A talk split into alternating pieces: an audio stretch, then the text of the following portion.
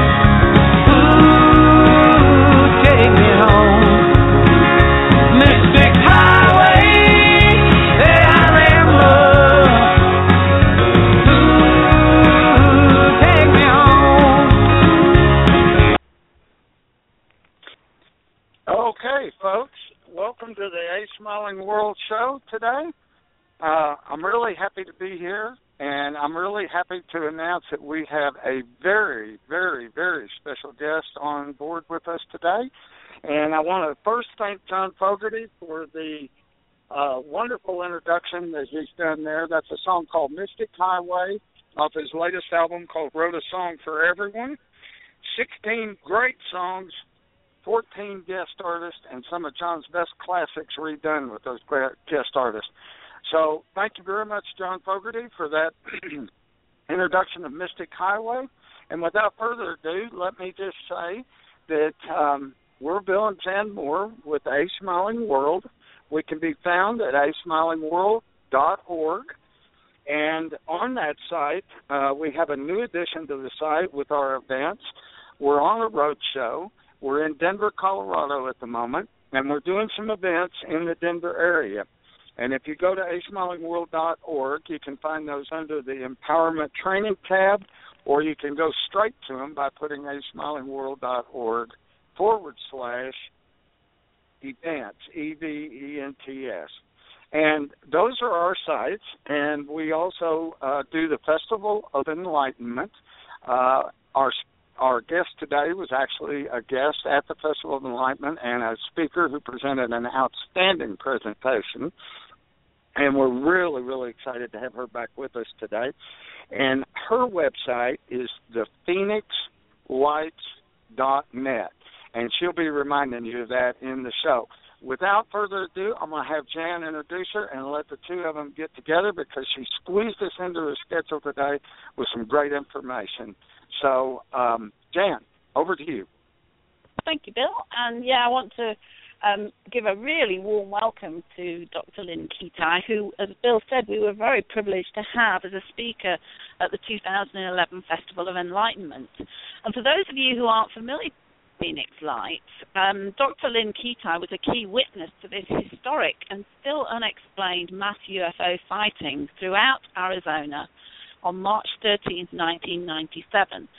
So today, what I'm going to ask Dr. Kitei to share with us is not only the experience that she had in witnessing this amazing uh, sight, along with approximately 10,000 other people, but also in her role as a spokesperson about extraterrestrial activity and a researcher into this, if she can share with us the the developments that have happened since 1997 in terms of UFO activity. So, Lynne, lovely to have you here. Welcome, and um, please share with us this amazing experience that you had back in 1997 as a witness of this incredible historic event. Well, thank you so much for having me. And uh, you know, just to be clear, I've never said what these things are, only that they are, and it's time we get this topic out in the open and address it, accept it, and study it, so we can find out who's driving these things, as well as move forward in our own evolution. And hopefully, we'll have time to to get into that as well, because it certainly affected people, as are other similar anomalous phenomena worldwide for centuries um, at a very, very deep level, which I know you guys are very interested in that aspect of uh, the Phoenix Lights, which is a very important aspect. But for those out there that aren't familiar with what happened here in 1997, March 13th, 1997, over 18 years now, and there's still no explanation. Uh, and it has become historic, I have to say. Um, while thousands of people were looking up at the sky, very clear, quiet night here in Arizona, uh, at the uh, Hale-Bopp comet, which was very clear in the northwest sky. They also got a glimpse of a mile to two mile wide in some very credible uh, reports of either these orbs, these balls of light, equidistantly spaced in a mile wide V formation that seemed to be attached to something or had a force field holding them in rock solid formation or actual craft and there is so much mis and disinformation out there. Um, just to describe what people saw for a second, uh, this these were totally silent, whatever people were seeing, and it was for many many hours, not just one or two hours as you would read in the you know uh, media and so forth. Um, that's one of the main reasons I came forward after seven years. I pushed my entire medical career uh, aside for seven years to try to find a logical source and meaning for what my husband and I, who's also a physician, uh, saw up close and personal and photographed two years before the mass sighting. But I'll get to that in a second. But getting back to the mass sighting, people were seeing these massive objects, aerial objects that were at rooftop level, glided right over their heads. In fact, in our internationally award-winning documentary, we have witnesses uh, military pilots, a pilot that, that talks about one of these objects, and there were a number of them, by the way, that went right over his head, and he looked into what he described as a well, like a canister of spinning energy. I mean, it was just unbelievable. Some people actually saw these orbs, these giant balls, detached from the main object, go out into the environment, and then redock with it later while other people watched as these objects an object would just the the wings would kind of um uh go towards the center and then it would take off at blink speed without even displacing the air. I mean the technology was just incredible and we haven't seen any of this technology unless somebody's out there that that has uh for over 18 years. But uh these things are appearing worldwide which is really interesting because when you look at the whole story and how it unfolded, uh, it's it's very intriguing. But first, let me go back to the 1995 sighting, which, um, uh, by the way, was right outside our bedroom window. We live mountainside in Paradise Valley, have a panoramic view of the city skyline, and if you're near a computer and can get on the website, Phoenix Lights Network website, which, as um, Bill had mentioned, is www.thephoenixlights.net and go to the uh, photo page, you can see some of the unique collection of Phoenix Lights data that I've had analyzed by university and military, uh, confirming that they are true unknowns. But at any rate, you all, there's also a picture there. The first picture shows the topography, and you can see the view from our home, which is pretty high on the mountain, and and we know what uh, helicopters and streetlights and car lights we look at the uh, uh, Sky Harbor International Airport from our view, so we're quite familiar with with the lights out there. And this was very very different. It actually was very close, um, about a hundred yards from our home. Three amber orbs in a pyramid formation, one on top and two closely aligned underneath. One of our walls in our bedroom is a window, so anything that pops up out there we see. And my husband actually called me out of a bath to to take a look at uh, these three orbs, which were a little below us over a very private, treacherous, gated uh, residence. And um, you know, I immediately looked underneath to see if anybody was creating them, and it was just pitch black. And then I thought they were about 55, 50, 75 feet off the ground. Excuse me. and I thought to myself, you know, I wanted to get my video camera because I actually have been donating my time and monies and so forth the last 40 years to community education of the reality of vital health issues and have curriculums out there on AIDS and teen pregnancy and substance abuse currently being distributed by Discovery Education. Um, so my first thought was to grab my video camera, but it was downstairs and I didn't want to miss anything. And you'll hear that over and over again when people have these kinds of sightings. They're just rock solid. Uh, they just in awe and they don't move and that's that's what happened to me. I mean, I tried to take everything in mentally, the size, the shape, the color, they were about three to six feet each. They, depending on how close they were, they were actually oval shaped, like an egg on its side, and there were three distinct objects, one on top and two closely aligned underneath.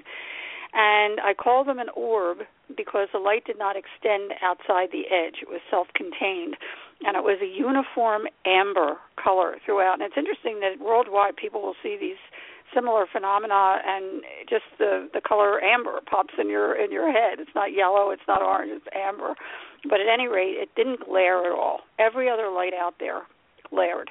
These did not. They were very mesmerizing very soothing and as i'm watching them i thought oh, if i don't get a picture of this nobody's going to believe it so i go running to the closet to grab my 35 millimeter which i keep there for uh, beautiful sunsets that we have here. I collect sunsets, and I actually have on that photo page the last couple pictures are of sunsets where there's a giant rod in the same exact location a month apart.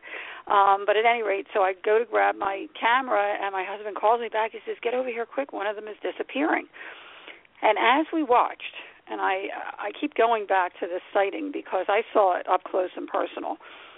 The orb, the top orb, did not budge from the other two, but it started to dim. Uh, it, it's hard to describe. It's like it started to implode very, very slowly, getting smaller and smaller and smaller mechanically, as if there was an intelligence behind it until it was a small dot and then disappeared.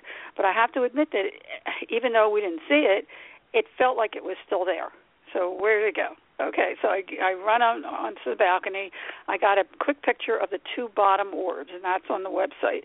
And immediately noticed an eerie silence, as if time had stopped. It was just bizarre and extraordinary. And as intently as I was looking at the two bottom orbs, and I didn't share this with anyone until after the mass sighting a couple years later, it felt like something was watching me and going through my head, I was thinking, who are you? What are you? Do you know that I'm here? I'd love to meet you. That's exactly what I thought.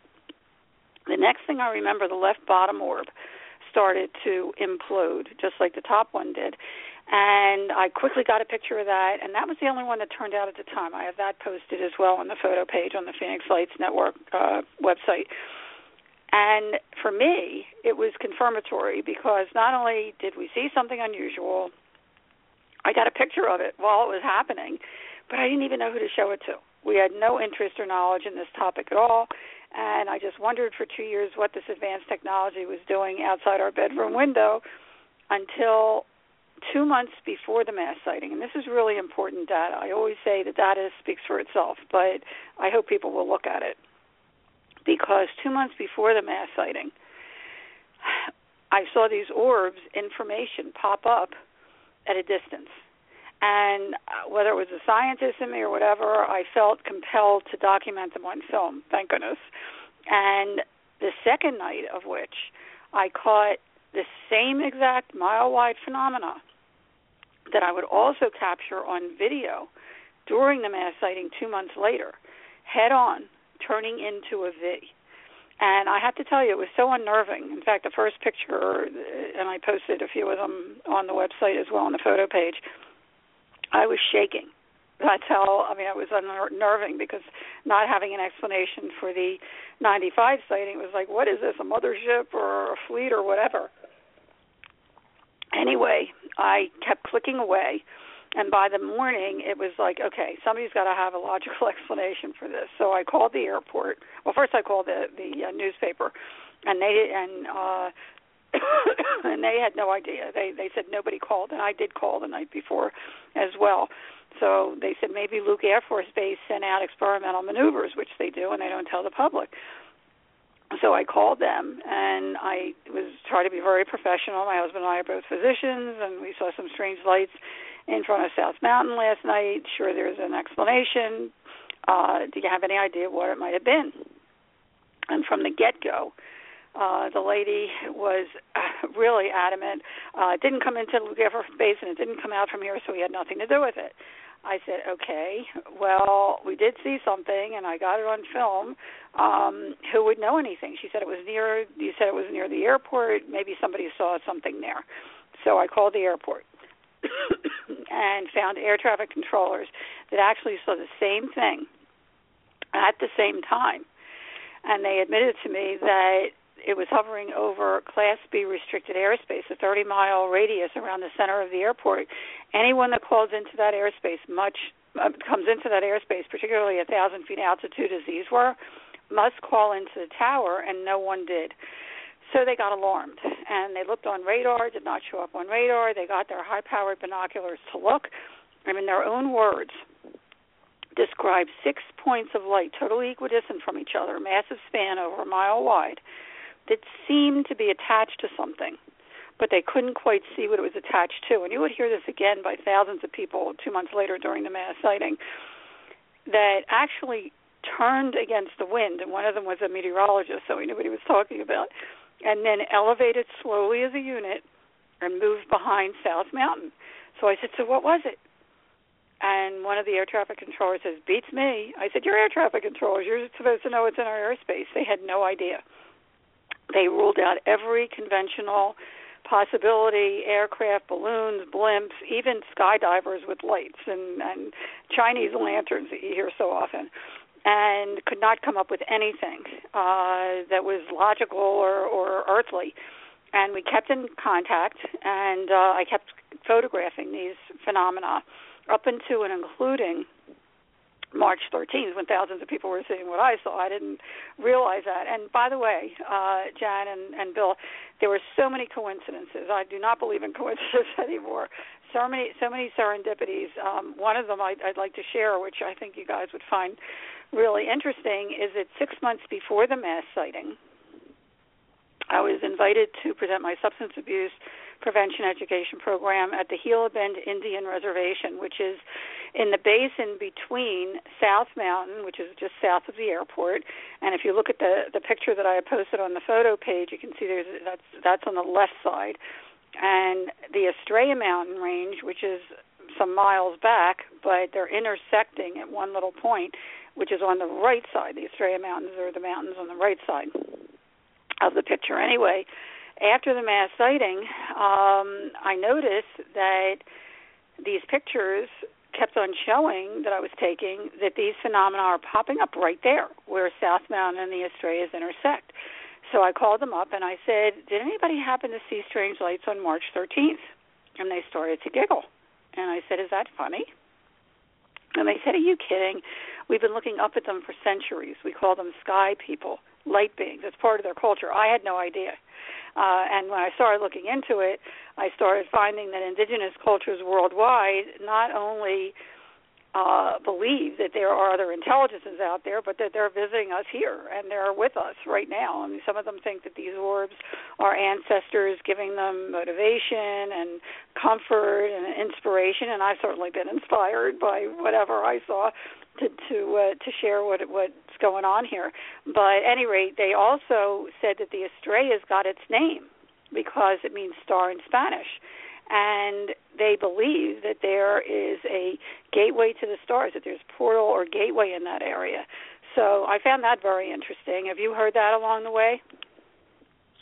Well, yes, and uh, I mean we've been fascinated by by this, and I must say, you know, meeting you and having you at the festival and and learning so much from you about this phenomena really uh, inspired us to go and learn as much about it. So, um, and we were at Roswell not long ago because Bill wanted me there to to meet my relatives, as he jokes, because he calls me a mutant mm-hmm. alien, and you know that was really interesting as well because it brought out you know the history across centuries of the mention or the appearance of what appear to be extraterrestrials in so many um, pictures, arch- you know, archetypes, things like that, that mm-hmm. uh, it surprises me. Well, maybe it doesn't surprise me, but this determination by the governments of the world to discredit these sightings and these phenomena when there is so much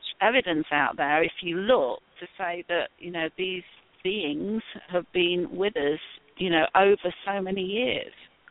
Absolutely. Uh, in fact, they've been written about since human documentation began. I mean, you can even find caves, primitive caves in Pakistan and Peru of long extinct animals, and yet they have what we would call UFOs and, and depicted, you know, etched out in the stone, and and also the Native Americans mentioned uh, that uh, you know, we, there are petroglyphs right on South Mountain and the Estrellas that show. I have pictures that show exactly what my husband and I saw of the three uh, orbs in a triangle formation or pyramid formation, and so these have been around for a long, long time. They're in the writings of the Sumerian writings and India writings and all around the world. People were talking about the same thing, which is really you know amazing when you when you look at the data and then even in the bible ezekiel's wheel and so forth and then in the 15th and 16th centuries uh you know we see paintings and frescoes of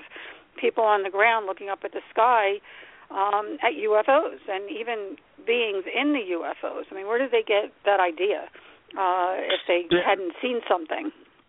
And then yeah, interestingly when... yeah. Go ahead i'm sorry. Oh so sorry i didn't mean to interrupt you.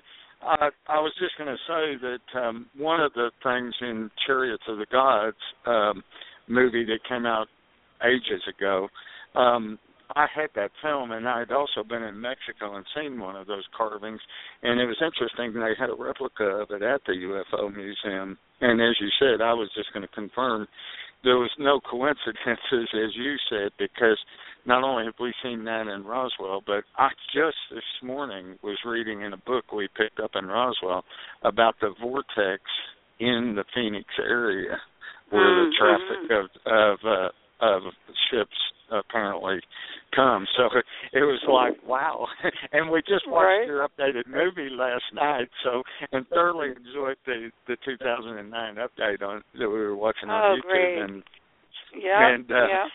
so so yeah, we're we're with you 100%. Sorry, I didn't mean to interrupt you. No, that's okay. Well, first of all, there's a lot more in the D, in the DVD uh, uh, bonus features as well, and and the, the the documentary just touches. It's really the tip of the iceberg, but it's wonderful because of the fabulous people that came forward to to share their stories and the experts and so forth. There's much more in the book, which was a 50, 750 page journal. I pushed my entire medical career aside for four years to try to find a logical source and meaning after the mass sighting.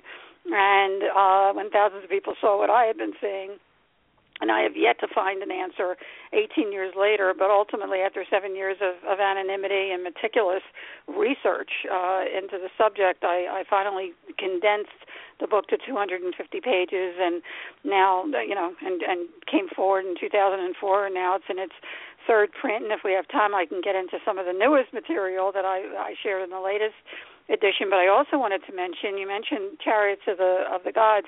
Um, the author of that, Erich von Däniken, um, who I also talk about in the book, uh, I will be speaking with, uh, presenting with in an upcoming uh, conference called Contact in the Desert, which is uh, during the Memorial Weekend, uh, the 29th to the 31st, I believe, and I'll be speaking on the 29th, and also doing a workshop, which I'm really going to get into not only in my lecture how the story unfolded through the media, which is so fascinating in and of itself, but in my workshop, really getting into the coincidences and the and the how it affected people at a very very deep level, not only in in long term but in real time. Uh, if I can just mention here that during the mass sighting, and by the way, six months before the mass sighting, the movie Independence Day was real popular, and we're so inundated with threat, threat, threat, and harm, harm, harm. It's like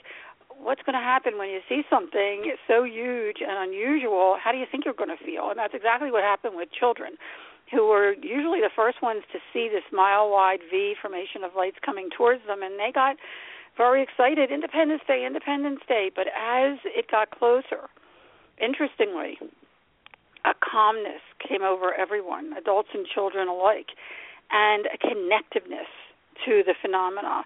Some people even had telepathic messages not to worry that they're not here to harm us. And after it passed, they wanted to, you know, right after it, the kids wanted their parents to get in the car and, and follow it, which is really, really interesting in real time.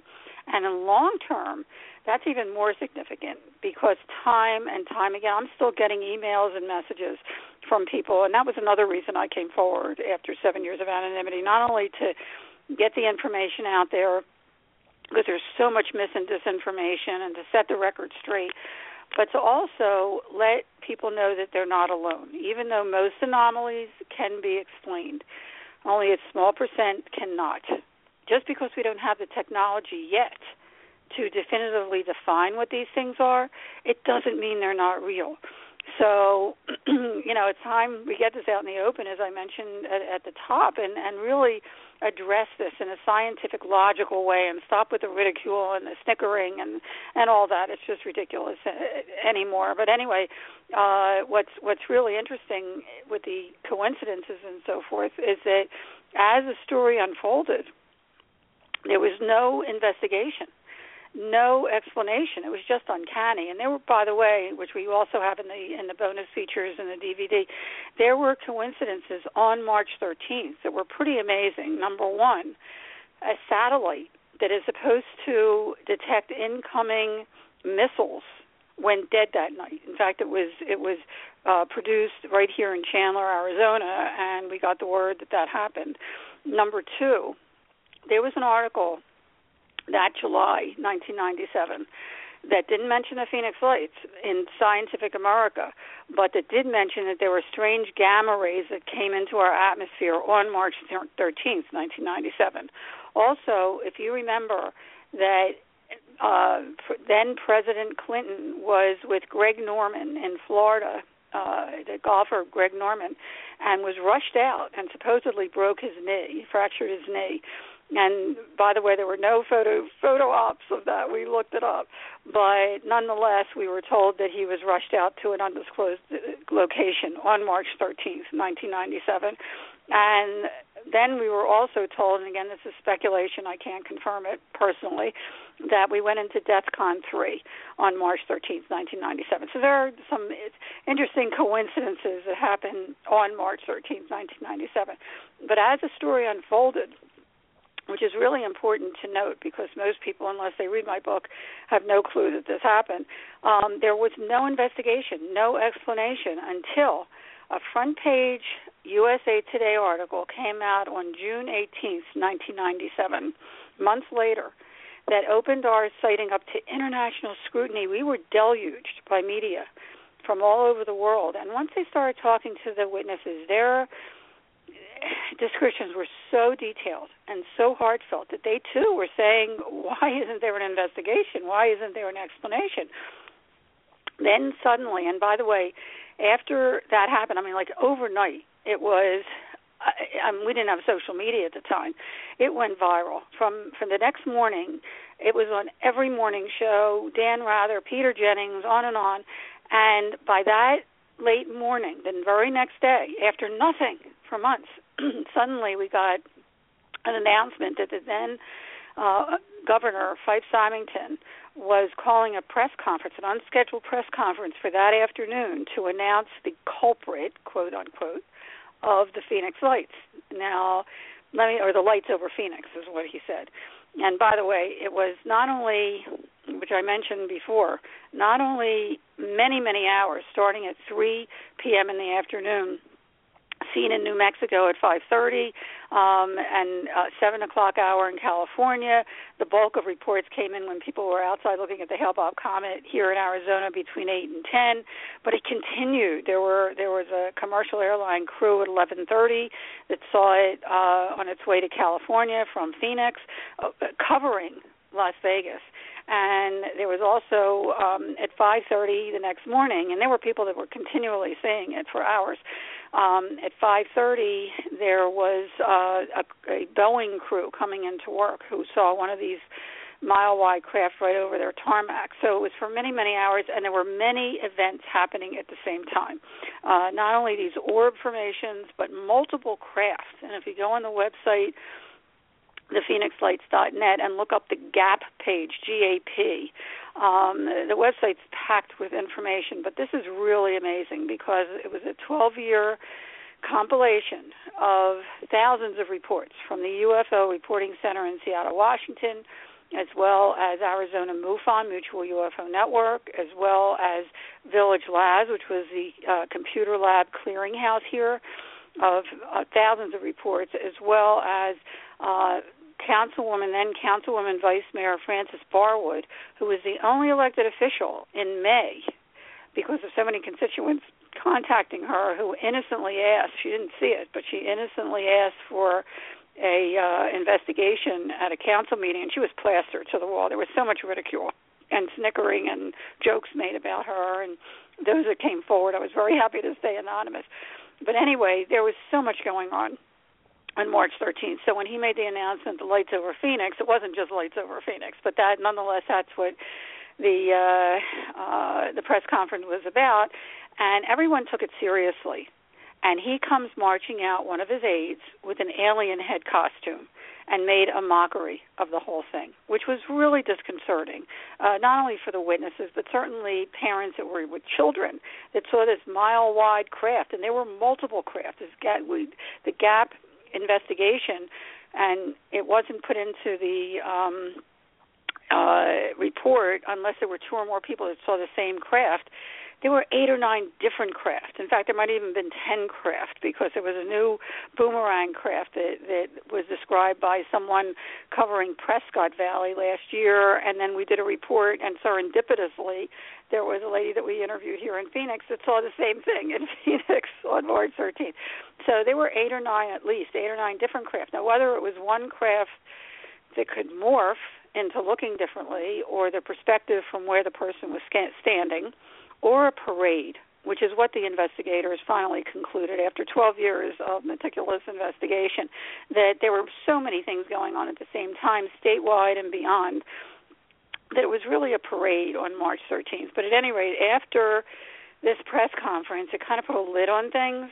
Um, but for those of us that were really, you know, disheartened by by this uh, mockery, I called every military base, and I have some of their conversations in my book, which are kind of comical. They had no clue either. They were just as curious as the rest of us what happened on March 13th. And then suddenly I get a call one month later after the USA Today article on July 24th from one of the heads of PR at the Air National Guard, and she says, Dr. Lynne, I think we know what those lights were back in March. And I said, You do? And I was thrilled because I was looking for any logical explanation. She says, Do you believe in all these months nobody ever looked at the log for visiting Air National Guard? And the Maryland Air National Guard was in town sending off flares, military illumination flares, LU-2 illumination flares, in Operation Snowbird, which I later found out meant diversionary tactical maneuvers in military terms. And that must be what some people saw. That's what she said. So I said, well, you know, when were they in town? She said March 1st to the 15th. I said, were they in town in January? She says, oh no. I said, are you sure?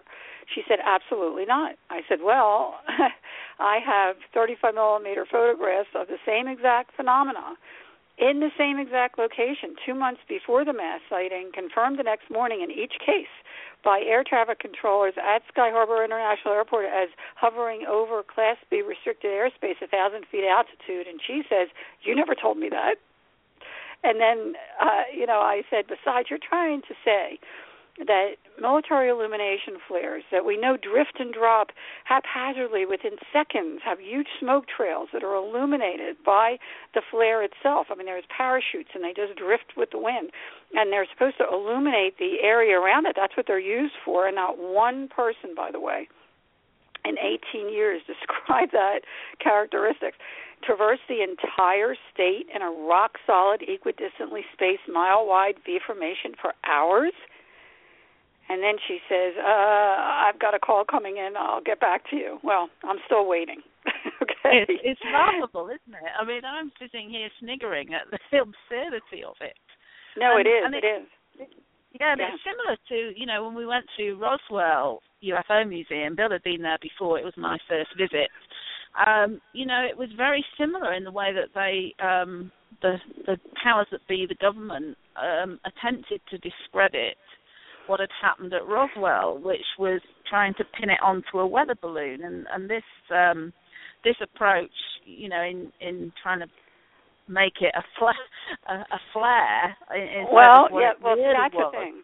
Yeah, that that's the thing. I mean, the only you know, they could always blow off and you have to like look at the whole picture and and think, well, how did they come up with this? Because um, you know, they're you know, on the other side, and I really don't get into the whole government cover up. Actually, astronaut Edgar Mitchell, who is uh, in our documentary, and he was being conferred with during the mass sighting, um, has a very wonderful, poignant statement in the bonus features uh, on the DVD talking about the government cover up. I really don't get into it because I'm working at a grassroots level and they have a job to do and so do I. I mean, this is to help raise awareness and educate the public if they care to look at it. Okay, everybody comes from a different background, a different upbringing, a different belief system. Some people can't deal with this. Some people don't want to, and that's okay. Everyone in their own time, but the information is there if you want to look at it. Okay, but coming up with these other excuses actually helps people that can't deal with it at least get on with their life. Okay, and not freak out. And I, you know, I wondered how do they come up with this flare thing? Well they could blow off people's stories and, and say they didn't know what they were seeing. Okay. Uh, but they could not blow off the handful of videos, and that was really important because that was the only hard evidence, including my own, which uh, excuse me was taken before 10 o'clock, and there was also an arrowhead of five lights that was taken before 10 o'clock. After 10 o'clock, there's two boomerangs that were shot, and um, they have become very controversial for the flares. That's the ones they really focused on as being flares. Now, there might have been, you know, flares deployed to divert attention away from the true unknowns, but I have to say, I haven't heard of one person that has described flare characteristics. But be that as it may, the point is that in the video, it doesn't do the true unknowns justice. It, they're much smaller, they flicker, they're white instead of amber. But nonetheless, if you really look at the the the, the videos, the formations themselves are very very compelling. Most people don't do that, okay? And it's very easy to feed into the flare theory. So I get it. Whoever came up to with that was just brilliant because it's it's definitely till today. I mean, I I just did another radio program yesterday, and we're still having inquiries about this the the boomerang video, which has been discredited as being flares, and and it's a shame that people focus just on that, on that one video as being flares, and that's the explanation for the whole sighting, because it absolutely is not. Um, there is so much more to this story, and uh, you know it's important for people to to understand that, and that's why I came forward. And actually, uh, you know, the more credible people that come forward. And lend credence to this whole thing and add add data, um, the more we can really change what's what's happening out there. In fact, when I came forward in 2004, the accepted and and the official and accepted except for the witnesses and experts of course explanation for the phoenix lights was that it was just merely military illumination flares you can only imagine how frustrating it was for someone like myself that saw these up close and personal in a no-fly zone and knew they were definitely not flares. Um, but nonetheless, that was it. That was it. I mean, they wanted to lay this to rest. And not only myself and, and the dedicated work that we've been doing on the documentary and so forth, but the more credible people that come forward. In fact, the former governor, Symington, right after the 10th anniversary of the Phoenix Lights mass sighting, for whatever reason, came forward to say that he actually saw it and that it was otherworldly, quote unquote. And he's military and, and a pilot himself. And that really raised the bar. That really took it to the next level because it was the first time that an elected official um, came forward to say that, that he saw something like this and that it was real and that it was otherworldly. The other thing that happened was that three years after the mass sighting, and by the way, when they came out with the flare theory, it was like, okay, you know, if there is a logical explanation, if it was military, um, fine. I'm a healthy skeptic, but you know, show me. And um, and I, and I have to say, number one, that I have 35 millimeter documentation, not only two months before the mass sighting of the same exact phenomena that I caught on video during the mass sighting, confirmed by air traffic controllers as being in Class B restricted airspace, but two years before, when we had the close sighting. If you go back to those pictures on the website, the PhoenixLights.net website, and take a look at those, in the background are the same exact lights in a row disappearing in the same exact location then as well. And if you figure in that hey, you know, people saw and and described these orbs detaching from the main object going out in the environment and then redocking with it. Is that what happened in 95? It's a possibility, but nonetheless, it's there in in the 35 millimeter. And, and if we have time, I'll get to how they were analyzed by Navy optical physicist Dr. Bruce Maccabee, and he came to a stunning conclusion in 1998. But at any rate, which I, by the way, I'm sharing the latest edition of, of my book. It's time now to to get that out in the open. But at any rate, going back to Frances Barwood, um, who again was the only elected official who asked for an investigation. Once they came out with the flare theory, she kept on asking for a reenactment. And most of us were fine. If it's military, do it again. Now, shame on them for going right over people's heads if it was military and then denying it. But hey, if it if it was them, I'm open. Well, right before the third anniversary of the mass sighting, we get a big announcement on radio, on TV, and so forth that three Air National Guards were coming into town to send off flares to show everybody the Phoenix lights. Okay, we were ready for them. And I have to tell you, it was a joke. Now, if you go on the news page on the PhoenixLights.net website and scroll down, I think it's the second level there, to one box that is from AZ Family, uh, CNN affiliate. They do a fabulous report that shows the footage of their flare drop. And they tried to make a triangle. It was upside down. It fell apart immediately. Had huge smoke trail, just like what flares do. Okay. And mm-hmm. to this day, no one has recreated the Phoenix lights or explained them, but they continue to appear worldwide.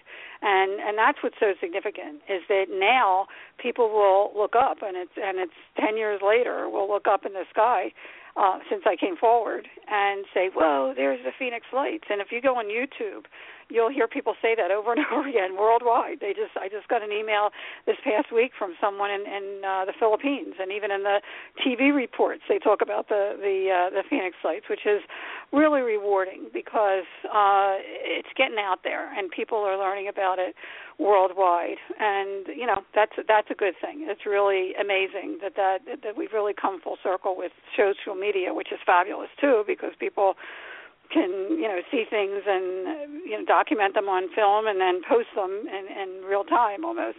But at any rate, getting getting to some other issues that I think you guys would really appreciate.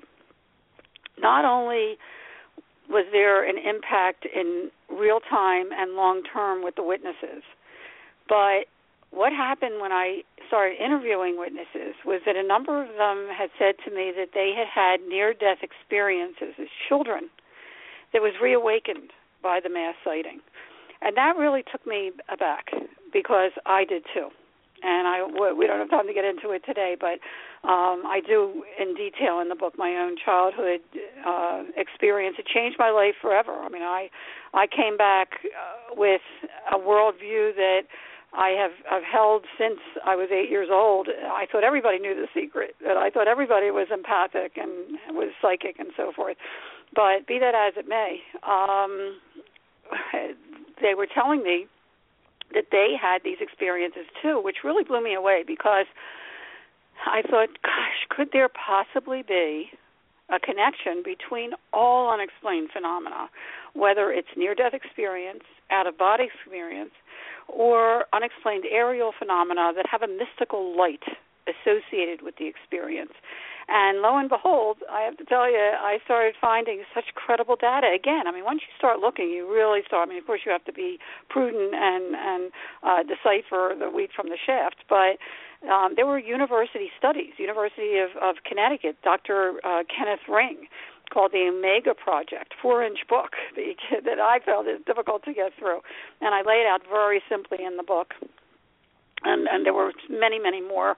Um, Dr. Uh, Raymond Fowler and Dr. Bruce uh, uh, Greyson. I mean, there was there are people out there that have been studying all these unexplained phenomena, and it's very poignant because not only is the experience, whatever the unexplained phenomena is, the experience is very similar, but even more profound, the after effect, the awakening, the enlightenment that happens within an individual who truly has an unexplained phenomena experience is mind-boggling. It's it's their worldview changes forever. In fact, I started calling all unexplained phenomena an UP, an a UP, unexplained phenomena, because the connectedness to the universe and to the earth and to each other is so strong and so positive. They are changed forever. And you know, we had people changing their eating habits to vegetarian. We had people going into the peace movement, into the environmental movement. The awareness of how we're all connected was really, really felt, and that we're not alone in the universe. And uh, so, you know, that aspect is really, really important. And, and as far as being alone in the universe, when you really look at what's happening with uh, the Hubble and the and the Kepler telescope and what we're learning just in the past few decades about what's out there, and that now NASA even admits that there are billions of other galaxies along with ours, um, with their own suns and their own planets around these suns, and the ingredients for life are, are out there. I mean, we know amino acids and nitrogen and hydrogen and oxygen are out there and and that life is very viable everywhere not only from the frozen arctic lakes to the um to the to the hot springs of, of Yellowstone but just a couple years ago I did a uh I was asked to to do a a uh, uh an interview with Megyn Kelly and uh, astronaut Tom Jones concerning a NASA report that was coming out the next day, and, uh, and of course, you know, their report was that they found and that which which I really you know they they were talking about alien life found on Earth and you know everybody got all excited and I thought well you know I my my I trust that the announcement's not going to be too big which it wasn't but it was it was big enough where uh they actually came out with the fact that um there were organisms found in a uh, uh arsenic uh, lake here in in uh in America. And you know, when you when you talk about that, I mean that's, you know, I mean life can can live everywhere. So, you know, the bottom line is that uh you know, we're very our our galaxy, our our one Milky Way galaxy is about 14 to 16 billion years old. Our solar system is a very young solar system. It's only 4 to 6 billion years old. So there are scientists now postulating that there could be intelligent, sentient entities billions of years ahead of us. I mean, think about that one for a 2nd mm-hmm. And I must admit, you know, even when I was very young, it just seemed so illogical to claim that Earth was the only inhabited planet in the whole universe. You know, it just didn't make sense to me. And mm-hmm. um, you know, one of the things that we're very interested in is this whole ascension process that planet Earth and humanity is going through. And part of that is about becoming aware of much much more than just a very limited view of Earth as, you know, a third dimensional planet with nothing else out there. So in all the research that you did, you obviously approached it very scientifically, almost, you know, disprove this because, you know, I want some real validation of, of this sighting and what it represents. Do you have any opinion as to the intended purpose behind what you described as like a parade? That's a really good question because you know what it comes down to and again I don't know what they were, I don't know where they're from, but I know that they are. Okay, I mean we can speculate that they're interstellar, intrastellar, um, interdimensional for sure. I have to tell you. I mean I saw it up close and personal, and they're interdimensional. At least the Phoenix Lights are. And by the way, I should mention too that, and that this is an important aspect to what you're asking. In over 18 years, there has not been one, not one report of harm, threat, or abduction associated with the Phoenix Lights. I can't speak for other things, but these are happening worldwide. They've been happening for centuries, and to my knowledge, there is not one report, especially of the Phoenix Lights in Arizona, of harm, threat, or abduction. And what's really sad, and I'll get back to your question in a second, and I just wanted to put this out there for the listeners because hopefully, um, you know, certainly they'll they'll be aware of this, uh, and you know, hopefully the the community will be outraged because I am. That there is a Hollywood, and like I stated before, and we have this in the documentary, how they skew things to threat, threat, threat, and harm, harm, harm, um, and give us a mindset of fear uh, there is a Hollywood company, and they had approached me last year actually to be a part of this and to be interviewed, and I declined because what they're doing is actually basing, supposedly basing their movie, and it's called The Phoenix Incident. It'll be coming out this year on the Phoenix Lights mass sighting very loosely, but they take it to a whole different level of alien and military battles and abductions and which is you know, shame on them. I mean, to to use a benevolent sighting that hasn't had one report of anything but, and that's to answer your question, of waking people up, not only to their presence and that they're real, okay, but also waking us up to the fact that, that we are spiritual beings with so much positive potential.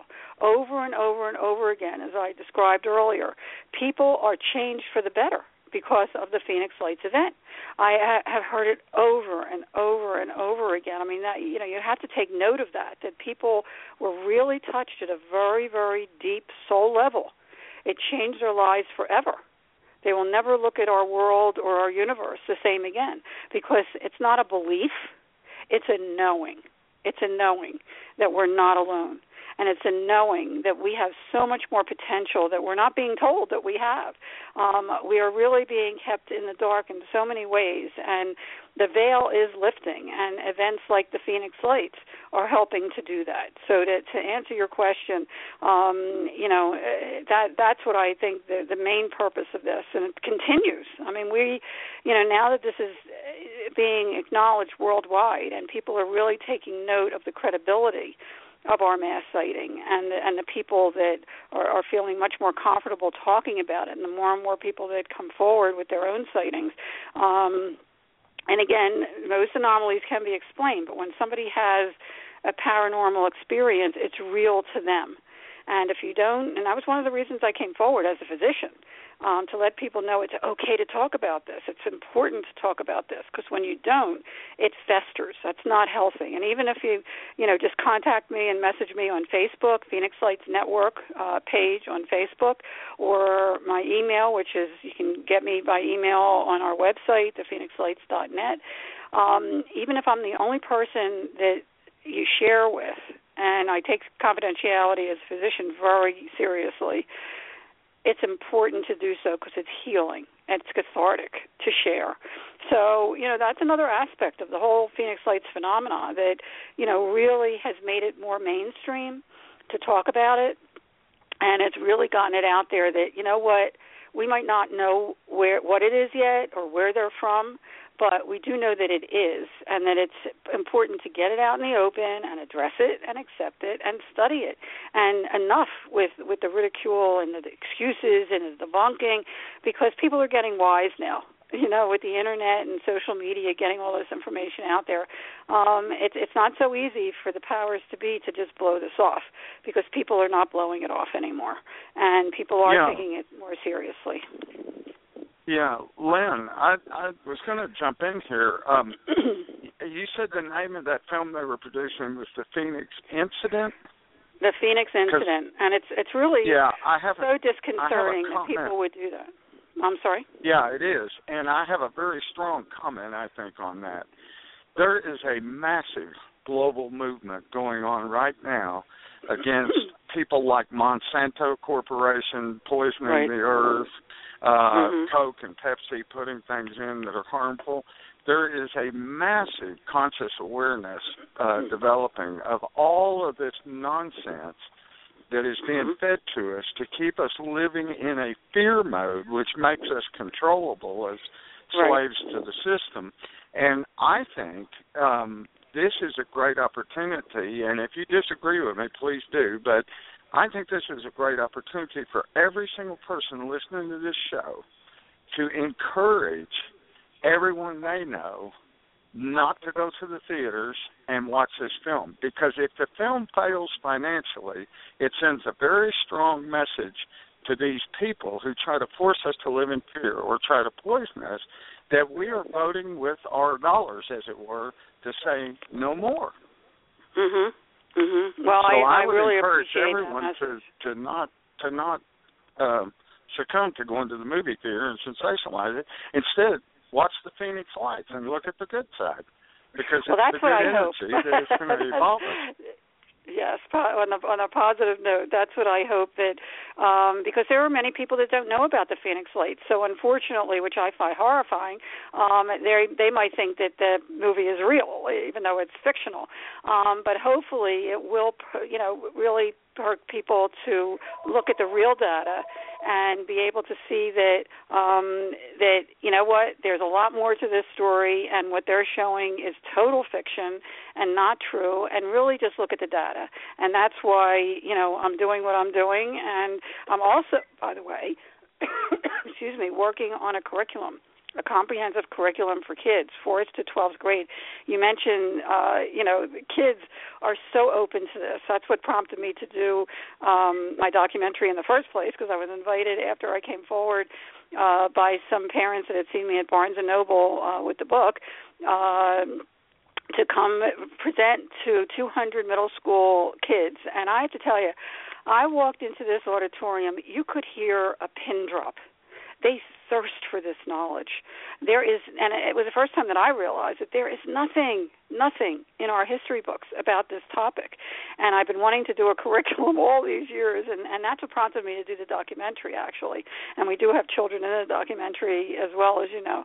But um, but it's really important. It's called Out of the Box: uh, The Adventures of Sue FO Field Observer and Hugh H U G H Hugh FO, and he's a little alien. And we have uh, been working with wonderful uh, cast of, of people, the uh, Disney illustrator um, who's made a wonderful workbook, as well as based on the Phoenix Light sighting, by the way, um, and uh, a teacher that, that is just so dear to my heart, Kate uh, Hooker, who has a pilot program that she's been working with the kids, and they've been helping us to develop some of the activities uh, in the in the classroom. And I'm just going to put this out there: we are now looking for someone that can transform these wonderful activities, the history and crop circles and math with the crop circles and art and uh, critical thinking. I mean, such wonderful activities into games or apps for the kids. So if there's anybody out there that's listening that might have that expertise and be interested in getting involved in this very, very underlined, underlined, underlined, groundbreaking project,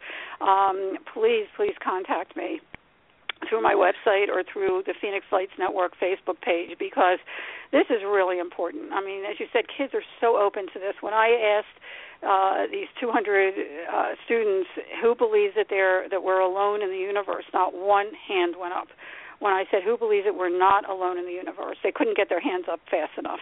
Um, they really thirst for this knowledge, and they're our future, and they and they they understand. I mean, they you know to them it's a no-brainer that we're not alone in the universe. They just want to learn more about it, and they want to learn the credible um, you know data that's out there. So that's why we're we're getting this together. So that's that's the next step is this uh, curriculum. So we have the book and uh, the documentary uh, now that's that have lives of their own and uh, and the website certainly and now we're working on the uh, curriculum so I hope I hear from somebody out there that might be interested in getting involved but in the meantime there's lots of information for people to to enjoy and learn and grow if they choose well, that sounds absolutely wonderful, and uh, be really excited to see it myself. Actually, it sounds fantastic. Um, I know Lynne, that we we did squeeze you in um, into your very tight time schedule. Um, I just wanted to check in with you in terms of how much time we've got left with you, because um, I know when we arranged this, you said probably an hour would be as much as you could manage.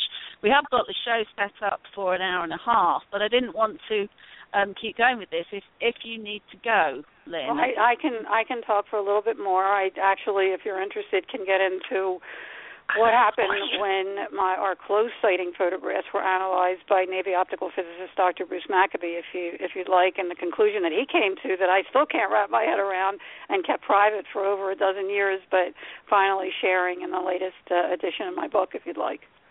Yeah, that'd be wonderful. And also, you know, what we were talking about was what you've learned as well about other phenomena since you um, witnessed the Phoenix Lights.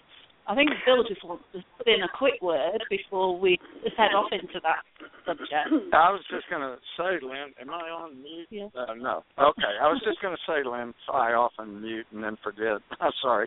Uh, I was just going to say that um, we are vaguely in the background just starting to uh, think about another festival, and I'm very much hopeful that our schedules all meet because your presentation at the Festival of Enlightenment was incredible. And all of the time that has gone by and all of the work you're doing and all of the things you're doing would be brilliant to have you involved in that. And Jan and I are, interestingly enough, um, I was kind, I was kind of researching ahead, doing the lo- logistics of the trip, and got all excited to see that we were going to be in the same town as John Fogerty and who could maybe do a concert. But when I got down to California, I saw we were actually going to be in the area during the MUFON conference. And we've never done one of those. And I was just going to ask your opinion. Um, we did Roswell.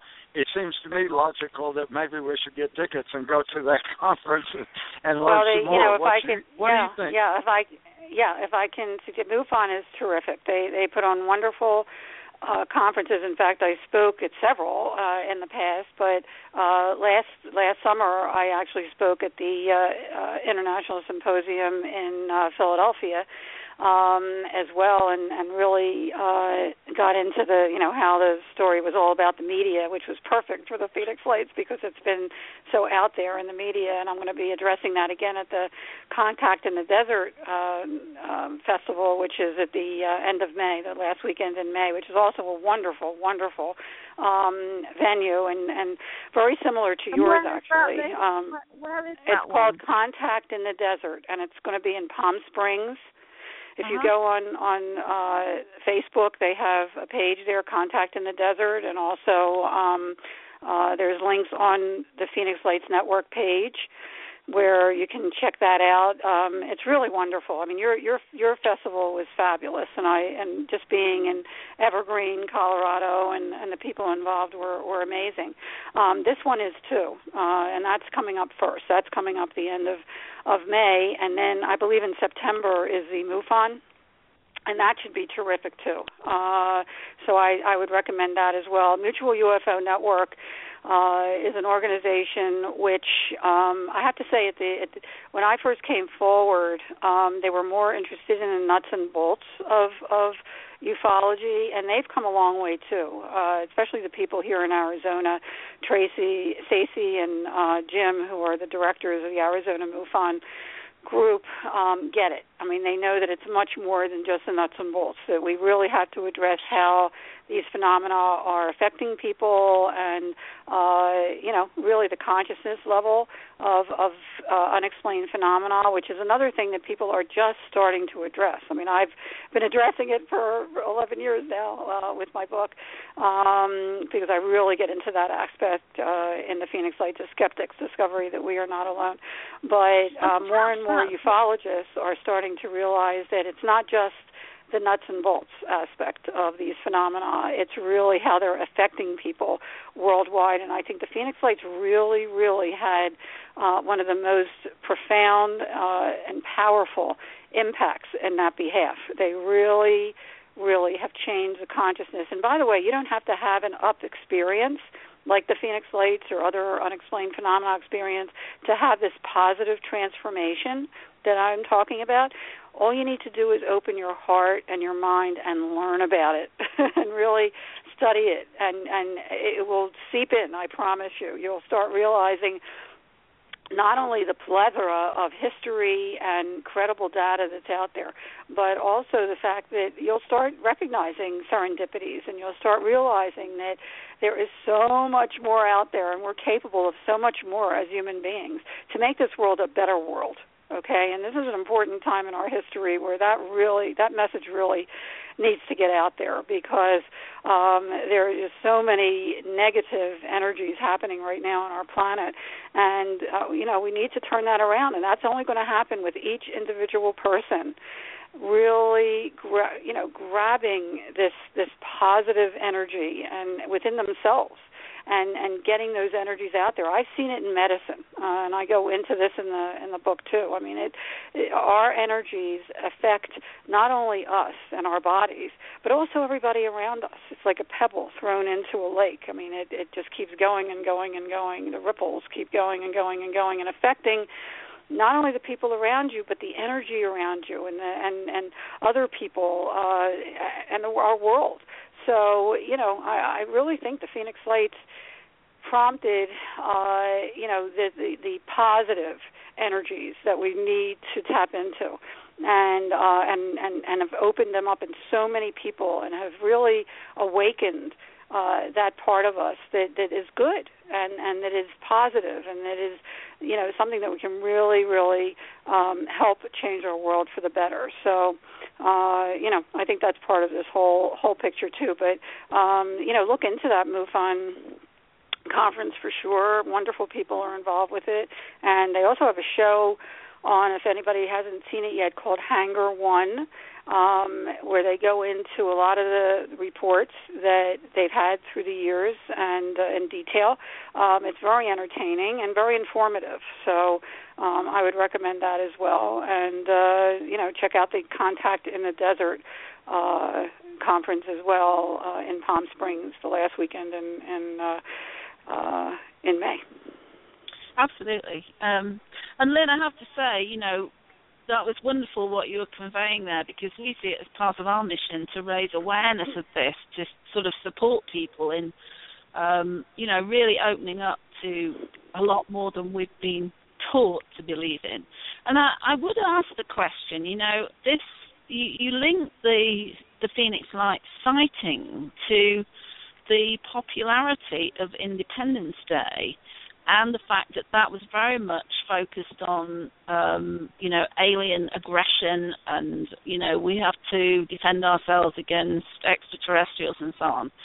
I wonder whether part of the reason for that incredible sighting was to counteract the intention of generating fear uh, about extraterrestrial life and UFOs to as part of the education process and the raising of consciousness so that there is a recognition that most extraterrestrials are benevolent, you know, because she described it as very much of a spiritual experience um, in witnessing the Phoenix Lights and very different to what the Phoenix incident is trying to portray in this um, over dramatic, you know, negative, fear mongering um, agenda.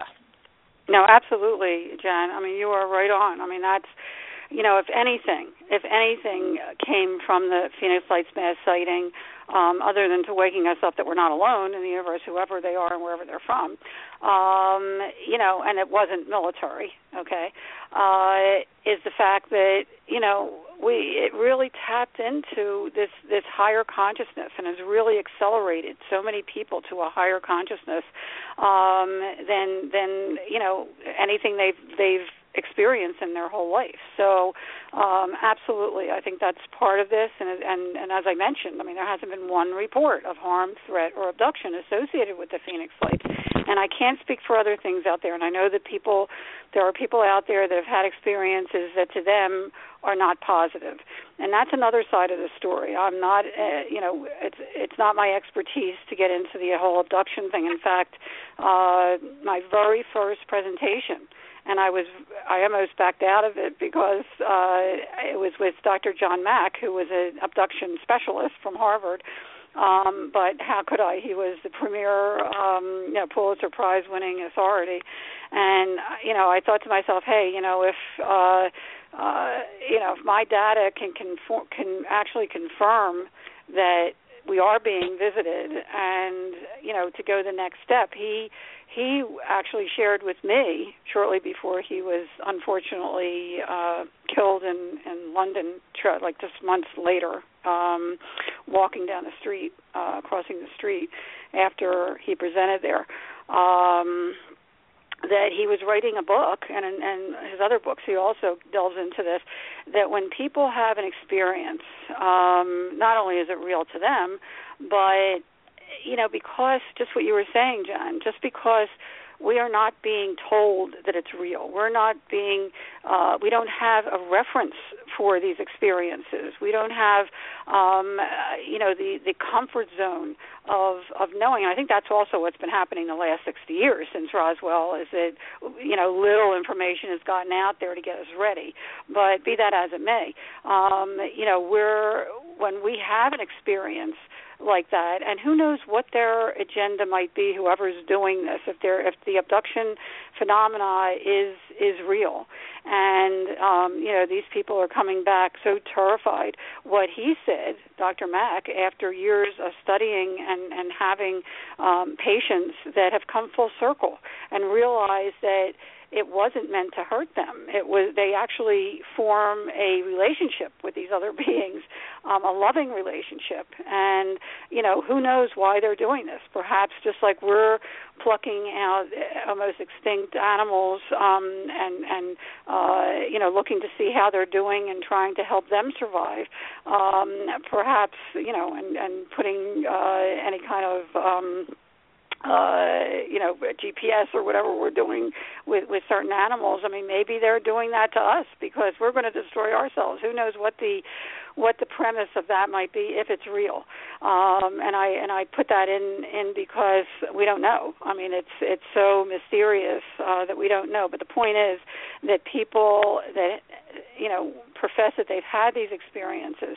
Even Travis Walton, if you've ever heard of him, he he was taken up aboard a ship allegedly 40 years ago. They were celebrating the 40th anniversary, and I just presented with him actually. Uh, he was at our anniversary sold out showing of the documentary that we have every year um, to celebrate the Phoenix Lights um, anniversary in March and uh, and I'll be speaking with him also at the Contact in the Desert uh, conference. Uh, he has said that you know initially, I mean, he was frightened. I mean, and and the movie certainly portrays that. I mean, the movie called Fire in the Sky, just like this Phoenix Incident movie, really gets into the scary uh, aspects of all that. But he said it wasn't like that at all, for real.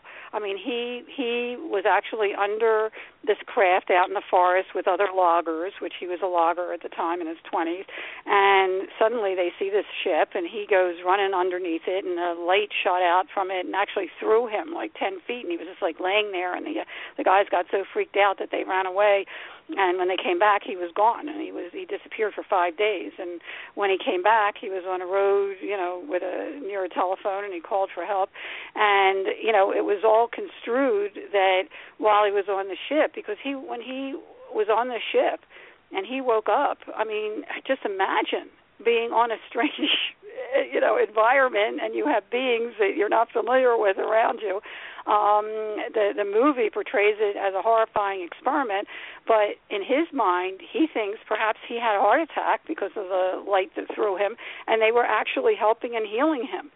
Because to this day, he has been extremely healthy, and you know, that's a whole story in, in itself. So you know, he's only one example of of so many. So as far as the abduction scenario and the frightening scenario, like John Mack was writing this book uh, that he never got to finish that it comes full circle that even people that initially were frightened and and and scared from that whole experience came to realize that the beings were there to uh, to help them and to to have a relationship with them, and it was a very spiritual experience. So, um, you know, uh, you know, you put that into the mix, and you know, hopefully, it will continue to be a, a spiritual and a positive experience for people worldwide as we become more and more known by different entities out there, because that's, you know, that's bound to happen too.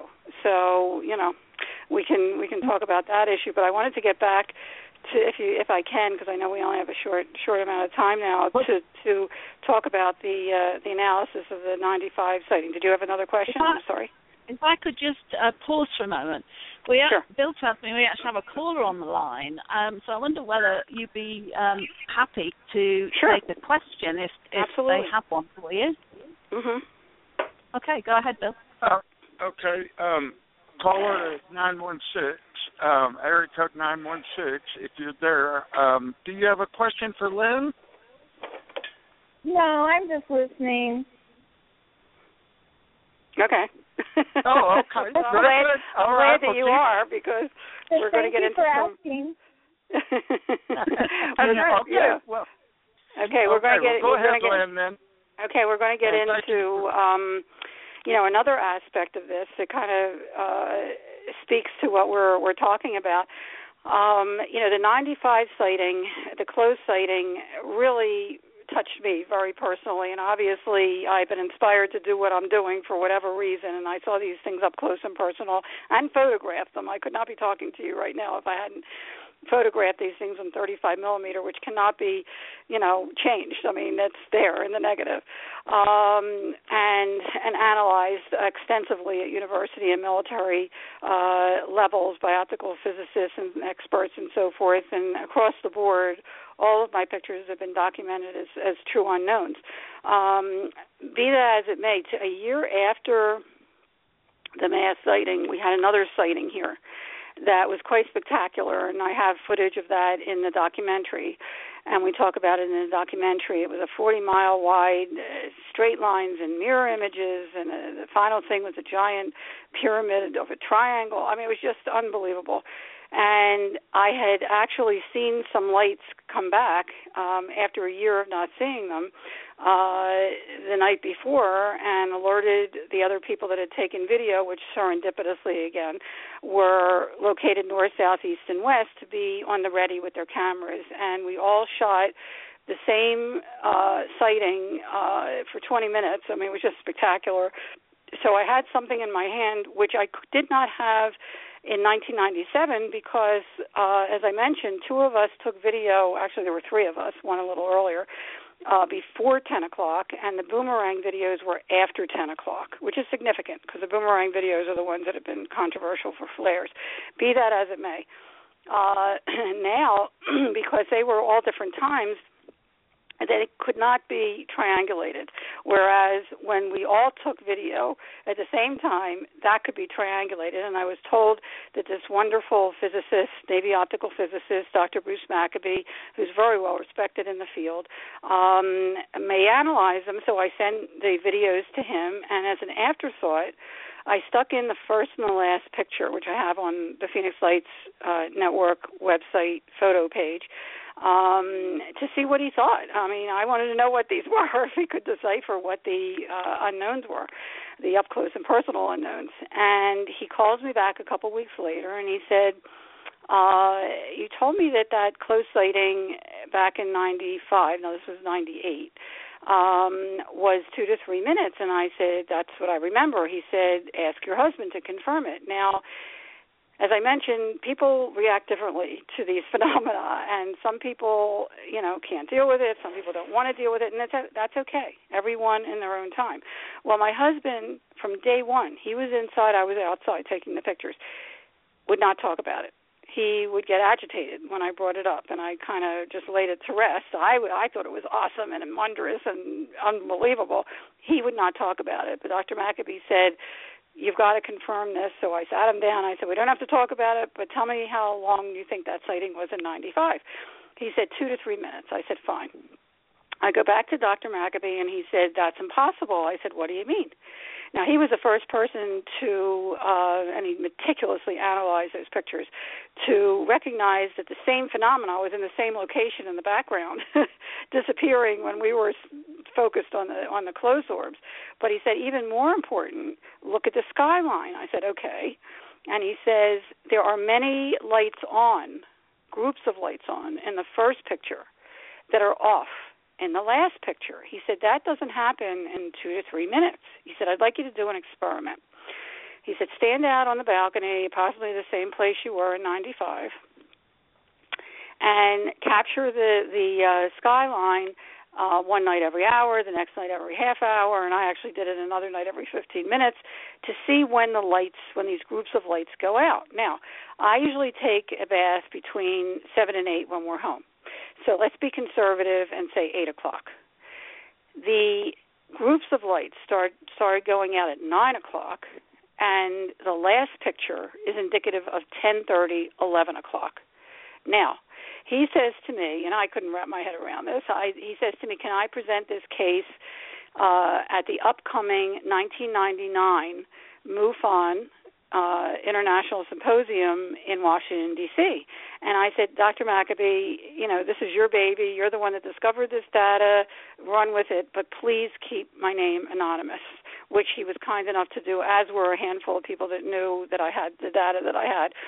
I said anonymous for seven years, but anyway, he was kind enough to do that. Presented the case, and comes back to me and what he did in 1999 was present the data and concluded that it wasn't just minutes between the first and last picture; there were hours, and that it that really is the first 35 millimeter photographic evidence ever of missing time.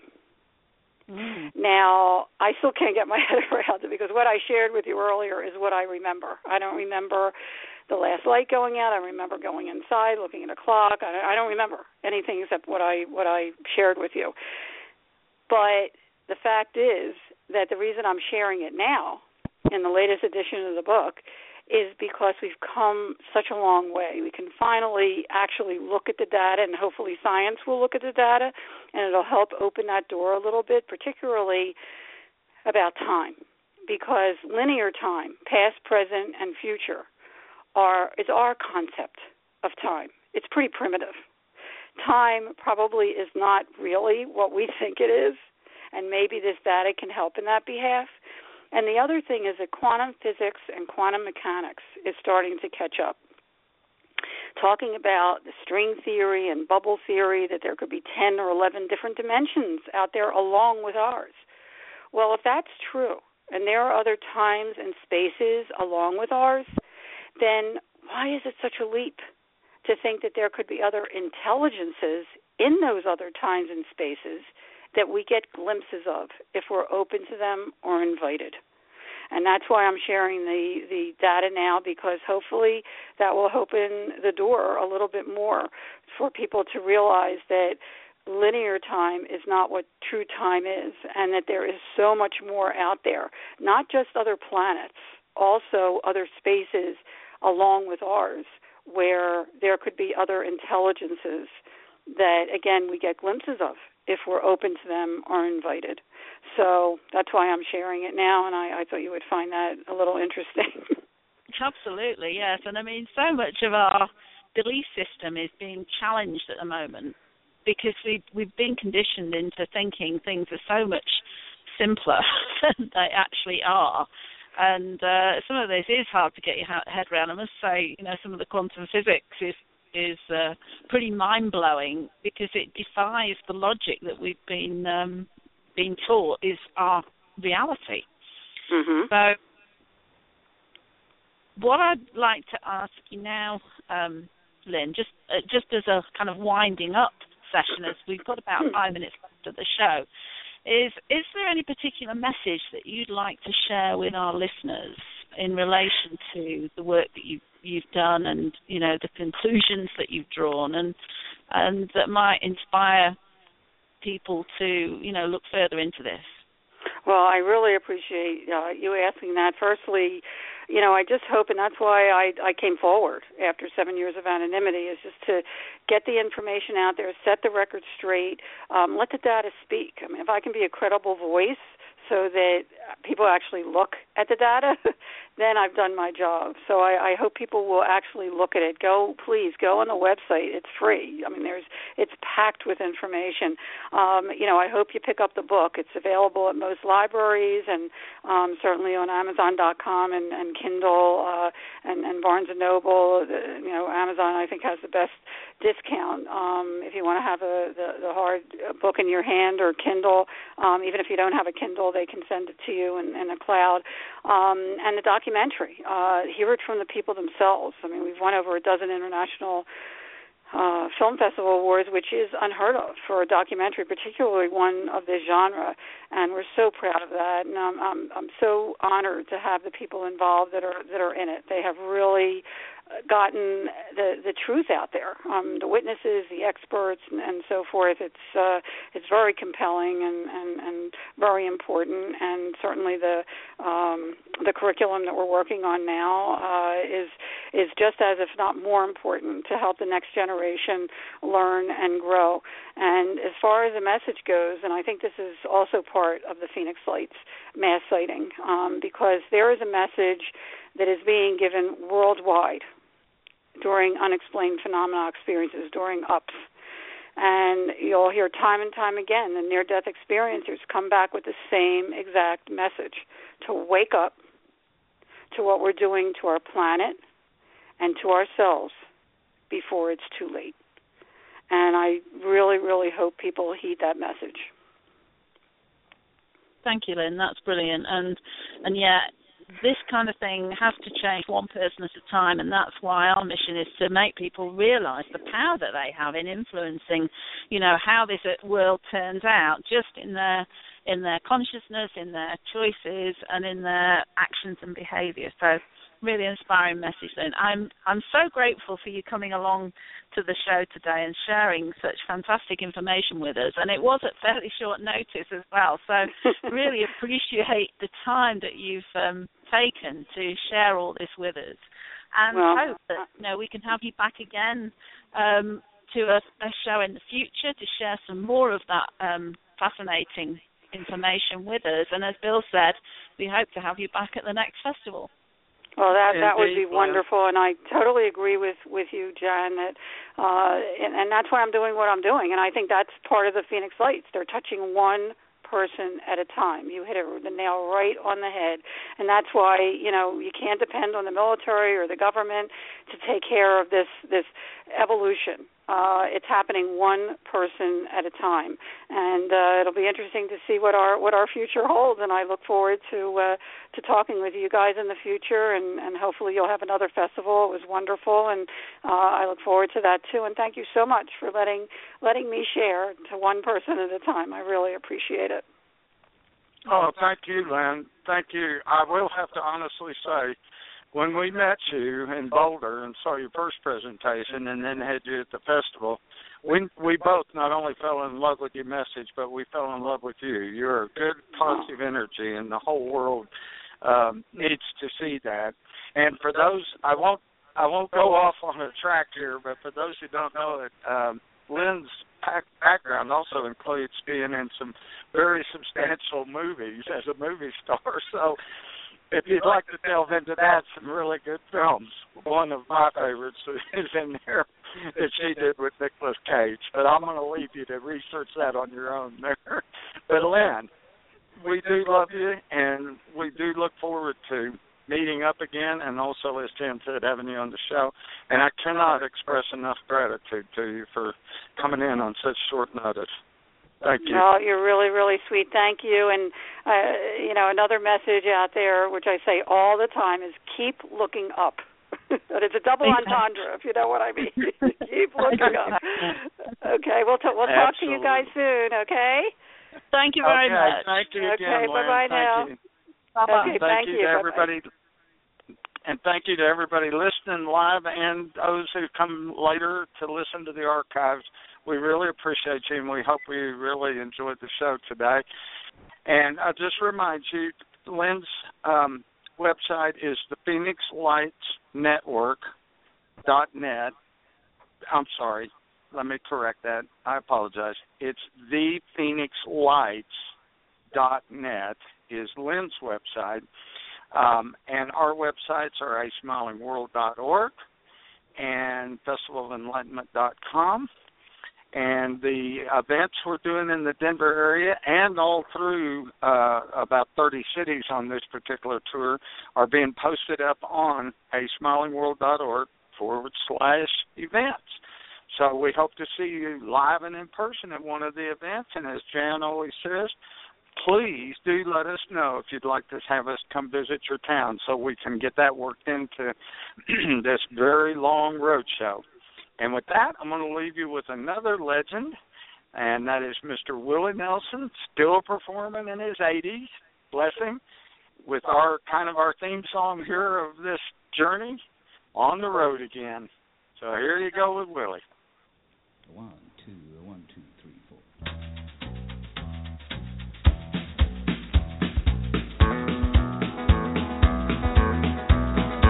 On the road again wait to get on the road again. The life I love is making music with my friends, and I can't wait to get on the road again. On the road again, going places that I've never been, seeing things that I may never see again. I can't wait to get on the road again. On the road again.